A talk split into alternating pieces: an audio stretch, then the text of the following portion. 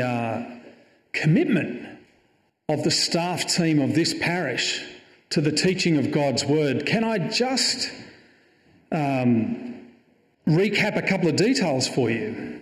Two weeks ago, Andy was at home with a terrible fever. As we were teaching through uh, Luke uh, chapter 4, the passage about Simon's mother in law being home with a fever. This morning, he's lying at home unable to walk.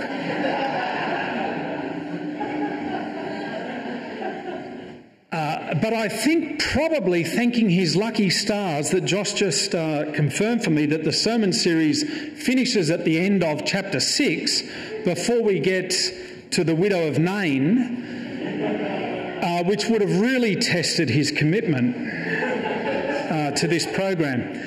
It's a, it's a high bar, isn't it, when you live through the Gospels like that? Uh, when Andy called me this morning, he said, uh, I, I can't walk. Uh, having done this passage in Bible study earlier this week, I said to him, Well, get up.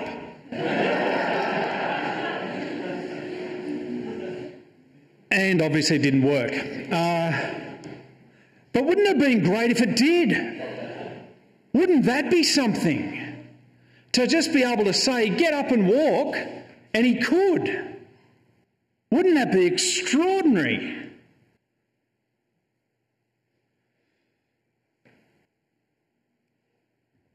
just like it was here. Luke chapter 5 and verse 24 Jesus said to the man who was paralyzed, I say to you, rise, pick up your bed, and go home. And immediately he rose up before them, picked up what he'd been lying on, and went home glorifying God. And amazement seized them all. And they glorified God and were filled with awe, saying, we have seen extraordinary things today. Well, no kidding.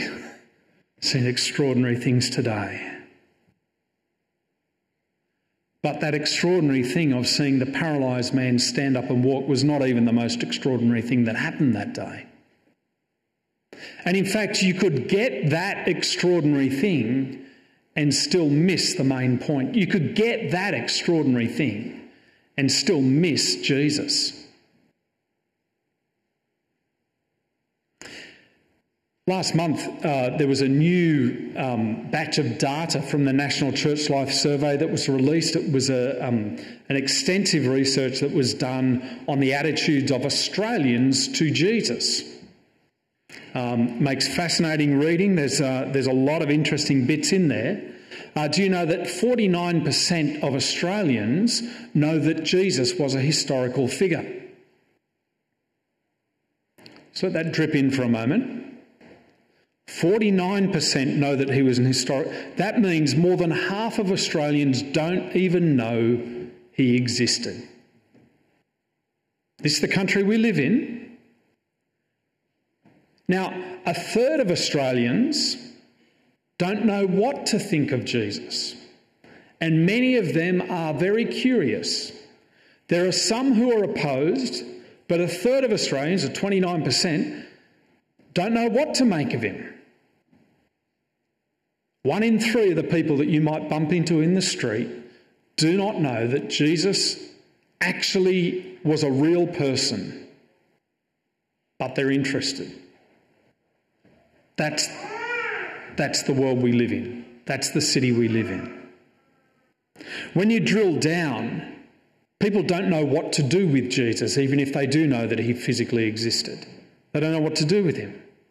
And so, roughly equal numbers of people in Australia think that Jesus was just an ordinary man or was a prophet, a great religious leader,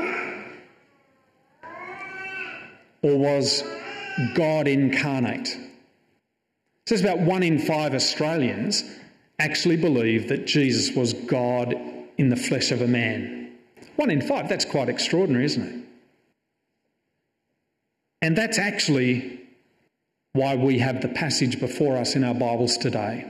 It's that we might know who Jesus is. and particularly today that we might know Jesus is God. Because knowing that changes everything. Well, have a look at it with me. It'd be great if you did uh, have the passage open in front of you, uh, or um, if you're a really good listener, that's also excellent. Um, but you see, the scene for this whole story is set up there in Luke chapter 5, verse 17. Um, it's a little sentence with a lot of detail packed in, uh, just so that we get the context, the story. Set the scene. On one of those days, as he was teaching, Pharisees and teachers of the law were sitting there who'd come from every village of Galilee and Judea and from Jerusalem, and the power of the Lord was with him to heal. And Luke sets up everything we need to know about the story in that sentence. Jesus is teaching. Now, that's not a surprise. And if you've been reading through uh, Luke's gospel with us and coming along week by week to church, uh, you will have noticed along the way that although extraordinary things have happened, Jesus' focus has been on teaching. And he has moved from place to place in order to teach. Teaching is what he's on about. So it's no surprise to find him on one of those days teaching. The remarkable thing is that even though there are all these extraordinary miracles going on, Luke goes to great pains to tell us that the people are amazed at his teaching. The people are drawn to his teaching. He taught like no one they'd ever seen before as one who had authority. And so Jesus is teaching, but the next bit introduces us to a set of characters that Luke um, has not mentioned before. They're the Pharisees and the teachers of the law or the scribes. Now, uh, we haven't met them before, but they're going to dominate the story from this moment uh, for the next few chapters. It's, and it's going to become a, a clear opposition between Jesus and these people. But we've got to be careful not to read that opposition or to read our assumptions into it when we first meet them here. The, the, the, scribes are the experts in the law of God. They studied hard, they took seriously, they were all about the teaching of the Word of God. And they've got a key place in the heart of the nation, in the worship of the temple, in the, in the things that go on. The teachers of the law are key. And the Pharisees are a voluntary group, who, uh, a voluntary association of people whose chief characteristic was to obey the law. They took the obedience of the law absolutely seriously. So that the groups were introduced are the ones who, who teach the law, and there'd be overlap between these two groups, but the ones whose reputation was not as hypocrites like we use the word, no, their, their primary reputation is they seriously tried to obey the law in every detail. And it's these people who were introduced to who are part of a crowd who've come from every village in Galilee, Judea, and Jerusalem. Now, that can just roll off the tongue. There's three place names, and because most of us have never been there and we don't know, don't know who looks at these places on a map, um, just to give you a bit of a, a sense of the scale, Jesus has done a lot of the teaching here in Luke at the top of the Sea of Galilee. Just picture that as being Manly for a minute, okay, top of the harbour. Uh, the bottom of the Sea of Galilee is about Botany. Okay, so that's how big the Sea of Galilee is. And uh, when you talk about the region of Galilee, it's kind of like thinking about everything around Botany Bay and the harbour all kind of coming together. Um, Judea is the land to the south, kind of southern highlands, that kind of area. And Jerusalem is about where Goulburn is. So, in a land where there's no planes, trains, or automobiles, people have walked from Goulburn to Manly to hear this man talk. News was getting out.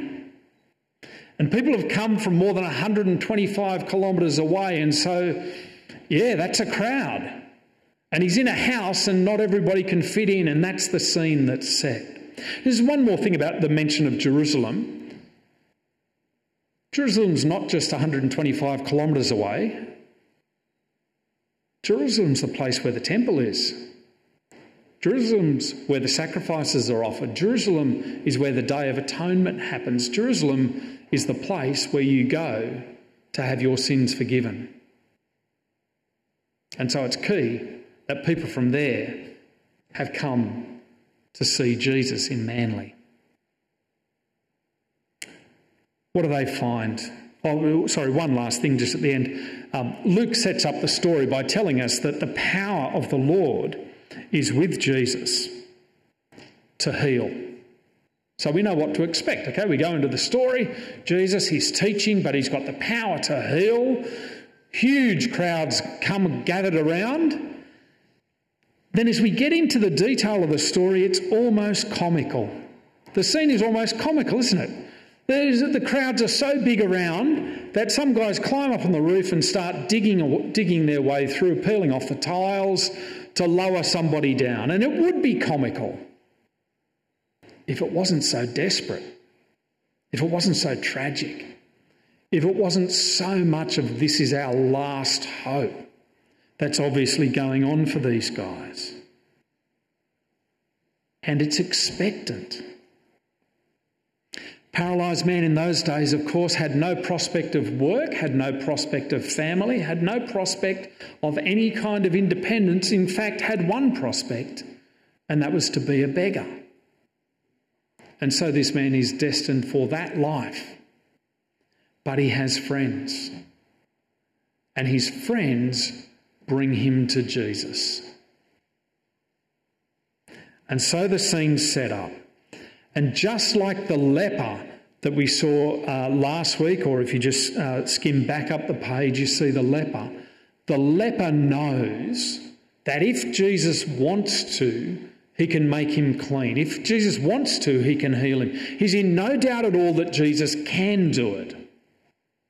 The only question for the leper is does he want to? And so it is for these friends who lower the paralysed man down into the house.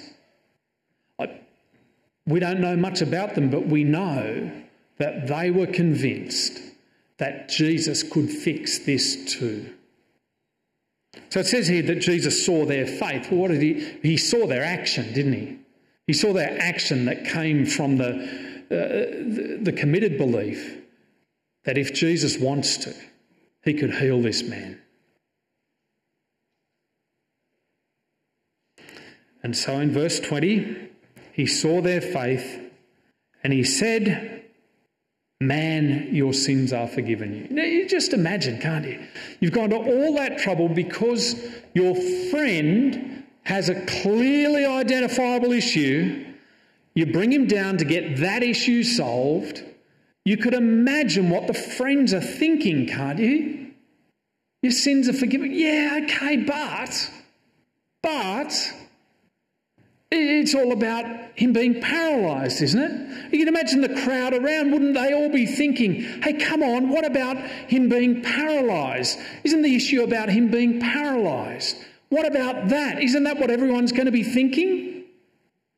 Well, not everyone, as it turns out. Because look, Jesus sees what the scribes and the Pharisees are thinking. They began to question who is this that speaks blasphemies? Who can forgive sins but God alone? And Jesus perceives their thoughts. That is, they haven't actually been saying this out loud. Jesus knows what they're thinking. And what they were thinking might be very different to what you were expecting, but their questions are absolutely bang on point. Who can forgive sins, but God alone. That's actually the point. That's it. They get it. Who is this man who claims to do what God alone can do? Talked about what an extraordinary staff team you've got, so you'll, you, will you will be comforted to know this is not a real illustration, but just imagine for a moment that Josh and Rod were, were kind of having a bit of a, a really strong disagreement. And, uh, and Josh, in a moment when his temper just completely flies off, takes a big swing and clocks Rod right in the jaw. And I see this happening. And I go up to Josh and I say, It's okay, Josh. You're forgiven, brother. How's Rod feeling at the moment? What do you mean he's forget? He didn't hit you, he hit me. And that's the point of forgiveness, actually. It's only the one who's been offended who can forgive. Who can forgive sins but God? Nobody. Only God has the authority. Only God has the position. Only God has the place of being able to forgive rebellion against God.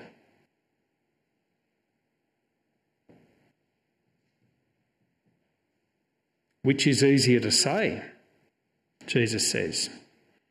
Your sins are forgiven, or to say, rise and walk. What do you reckon? Just try saying both of those sentences in your mind. What do you reckon? Rise and walk. Sins are forgiven. Rise and walk. Both about the same, aren't they? I mean, anyone can say them. It's just a sentence. It rolls off the tongue. It's easy, isn't it? Anyone, can, it's easy to say, but both of them are impossible to do. Easy to say, impossible to do.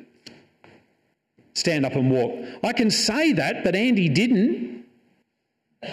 Your sins are forgiven. I can say that I have no authority to do it. The difference between the two is if I say stand up and walk and you don't, everyone else knows. Whereas if I say your sins are forgiven,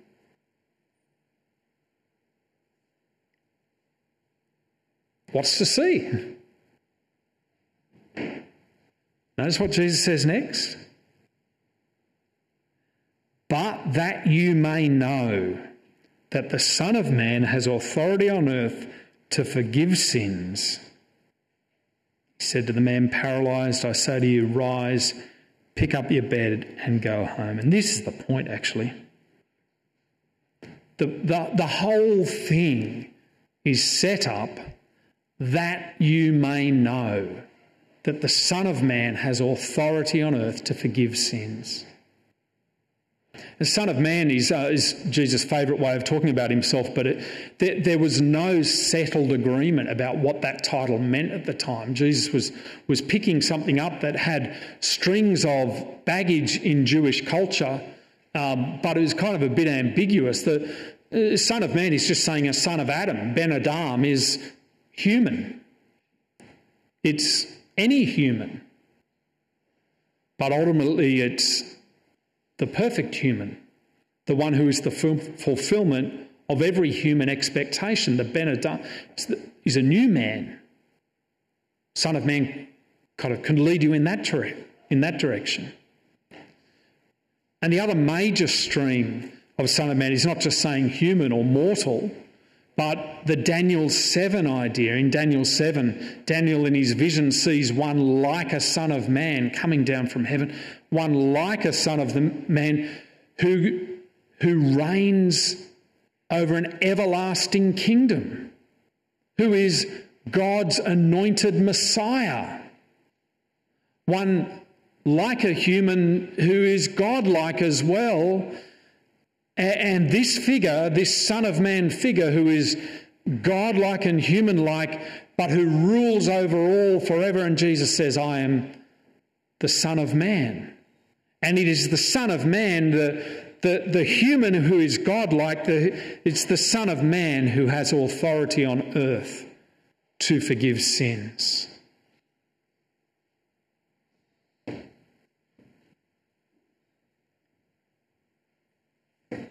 And so Jesus heals the man to prove that he has that authority. Do you see in verse 25 what the man does? Picked up what he had, went home, glorifying God. Verse 26 in amazement sees them all, and they glorified God and were filled with awe, saying, We've seen extraordinary things today. Notice, Jesus heals the man, so the man glorifies God. because the healing showed that Jesus was God. Now, of course, the man who was there got it. But let me show you something that I didn't notice till I was in Bible study on Wednesday night. And can I just say, as a bit of an offhand way, it's a good idea to turn up to Bible study on a Wednesday night. Who knows when you might get asked to preach? And, um, and the, all the prep that you did on a Wednesday night will come flooding back, God willing. Um, but, but you may not be asked to preach, but more than half Australians don't even know that Jesus was a real person. A third of them are curious, and people don't know that Jesus is God. And if you were in Bible study on Wednesday night, you would know that, and you would have good news to share to your neighbour who does not know Jesus. But here's the one thing I noticed. Well, here's one of the things I noticed on Wednesday night. In verse 26 there, Amazement sees them all, and they all, they glorified God. Now, what do we know about the crowd? Came from all over the place, included the scribes and the Pharisees. And they all, they all were amazed and glorified God. Now, isn't that extraordinary? Because how could you see that and hear that and not know that Jesus is God? That Jesus has authority to forgive sins, and even the scribes and the Pharisees saw it and knew. Well, what do we do with this? Good rule in application is if the Bible tells you something that the people there did at the time as a result of seeing Jesus, let's start with that. What did they do? They glorified God. Praise God.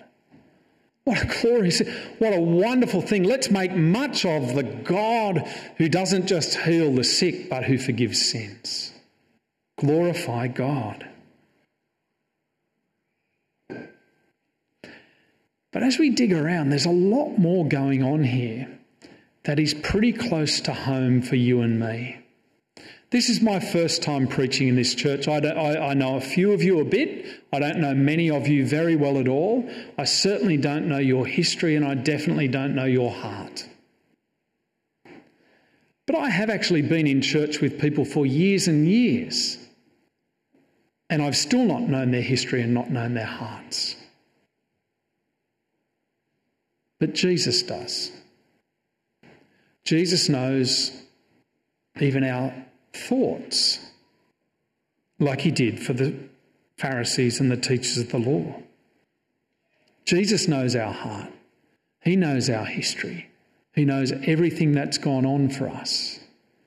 And those things that you're thinking about now that you're very glad that other people in the building don't know about. It's sobering to know that God knows, isn't it? That He knows everything about us. And Jesus forgives sins. I want you to know that I'm going to tell you uh, just two quick stories about people that I've gone to church with over the years. The first one is a man who's about the same age as me. Um, he'd gone to church his whole life. He was still going uh, to the early morning service in the church. Uh, I was part of this parish, his early morning service. Um, his parents were still going to the church. He was very committed to the church. He was on the sound desk every few weeks. He did all kinds of practical things. Was at the working bees. He was he was thoroughly involved in the church. About my age, single man. Um, four years ago, he was arrested. He was swept up in one of those uh, raids where they discovered child pornography rings on the on the dark web. And he had been involved in this world for years and never told anyone about it. He went to church every week, never told anyone about it. Went through the liturgy, said his confession, went through the motions, but had never actually confessed his sin. When he was arrested, a bunch of us tried to go visit him in prison. He wouldn't see us. And I, uh, I honestly don't know what's going on for him at the moment, but he's cut off all his Christian ties. And uh, my, my terrible fear is he's actually cut off himself from God. He never acknowledged his own sinfulness. And, friends, this is a big group of people, and there's going to be people here this morning who know things that they're ashamed of, but they've never told anyone else about it, and they've never confessed it to God, and they've never truly repented. And if that's you, can I say, please do. Jesus stands ready to forgive sin. Please do. I tell you about another friend I went uh, to church with. I went to visit her actually uh, when she was already very elderly. This is a few years ago now, but she was in her 90s and she'd been at church her whole life as well. Uh, been at church her whole life. She'd uh, raised kids in the church. She was on the um, uh, on the flower roster. She polished the brass. She baked cakes for the cake sale. Part of the women's guild. She just a foundation member of the church. And as I visited her in her 90s, and physically she was obviously very close to the end, and she was terrified of dying. And I said, well, why are you so afraid of dying? You've, you've been in church, you've, you, have you have you've heard the gospel all these years. Aren't you looking forward to meeting God? She said, no. I'm not sure if I've done enough. And of course, I heard that, my heart breaks. I think, what do you mean? You're not sure if you've done enough? All these years, what were you trying to do? And she told me, like she had never told anybody in the church where she was at, that as a teenager she fell pregnant out of wedlock and had a child. And for more than 70 years, she'd been trying to make up for that guilt and shame. And here she was in her 90s on death's door, not sure. And again, can I say, friends, maybe there's people here this morning and you're, you're holding in your heart a shame that you can't, you haven't felt able to share, and it's weighing you down, and, and you're not sure, can I say you can be sure? You can be sure that Jesus, who heals the paralytic, has authority to forgive sins, stands ready to forgive sins. Let me take you to the part of the Bible that I took um, that lady Lorna to on that day. It was 1 John. I'd just been reading through 1 John and it um, just struck me that that was um, uh, that'd be a good place for us to go. Uh, it's page 959 if you've got um, uh, got one of the church board. I don't know if you've got the church Bible that's exactly the same as the church Bible I've got. It's page nine, and otherwise you'll find it. 1 John chapter 1. 1 John chapter 1 and from verse 8. Just feel the pastoral pathos in this. This is, this is about us being real about what's going on in our lives, our past, our history, our shame, our hurts, our hearts. John writes, If we say we have no sin, we deceive ourselves, and the truth is not in us. If we confess our sins, he is faithful and just to forgive us our sins and to cleanse us from all unrighteousness. If we say we've not sinned, we make him out to be a liar and his word is not in us. My little children, I'm writing these things to you so you may not sin. But if anyone does sin, we have an advocate with the Father, Jesus Christ the righteous. He is the propitiation for our sins, and not for ours only, but also for the sins of a whole world. And then I just took her over the page to chapter 5. And if you're not sure, hear this word of God. 1 John 5:11 This is the testimony that God gave us eternal life and this life is in his son. Whoever has the Son has life. Whoever does not have the Son of God does not have life. I write these things to you who believe in the name of the Son of God, that you may know that you have eternal life. And this is the confidence we have toward him that if we ask anything according to his will, he hears us.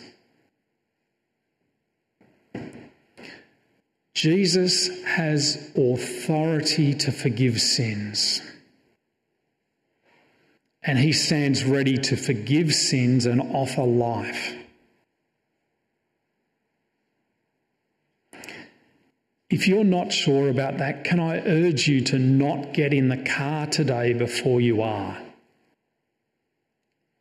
You can know that assurance that you will be with God forever, that you will have life, not just now, but in eternity. You can know that, and you, you can know that before you leave the building today, but you're going to need to talk to somebody about it.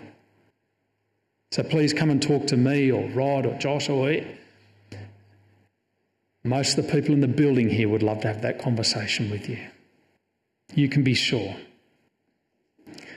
My friend Lorna died shortly after that conversation, and one day I'm going to see her again. If you have been forgiven, if you do follow Jesus and you are sure, can I just say one more thing to you? So, if you have this assurance yourself, can I say to you, you live in a country where less than half the people know that Jesus even existed.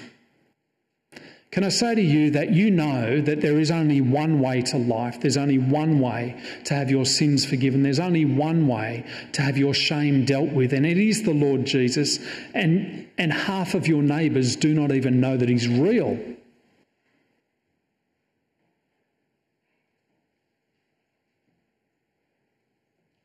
Jesus is a popular guy. Have you noticed this? I have Muslim friends, they think Jesus is wonderful. Buddhists think he's wonderfully wise. Secularists love the fact that he loved the poor. People love Jesus until you start talking about sin. Until you start talking about sin and his authority and our need of forgiveness. And if you're not sure, you can try this little experiment this week. Pick any verse in the Bible you like that mentions the word sin and just post it on your social media feed. You give it a try. You don't believe me? Everyone loves Jesus until you mention sin. You cannot have life until you've taken your sin to the cross of Jesus. That is the good news we've got to share. It's the good news to share in a world where people are crippled with shame but don't know how to say so, don't have a safe place to admit it. People who feel guilt, who know that they have done wrong, but have nothing to do with that. Where do you go? Who do not know that there is a Saviour who loves the sinners who called sinners to repent, the sick to be healed, the wicked to righteousness, the dead to life. So, the good news is that we can tell our neighbours who don't yet know Jesus there's a safe man to be honest with. This man who is God, who has the authority to forgive sins to heal our hurts, to bring new life. That is news better than they even know they're looking for, just like it was for the paralytic that day. Let's pray.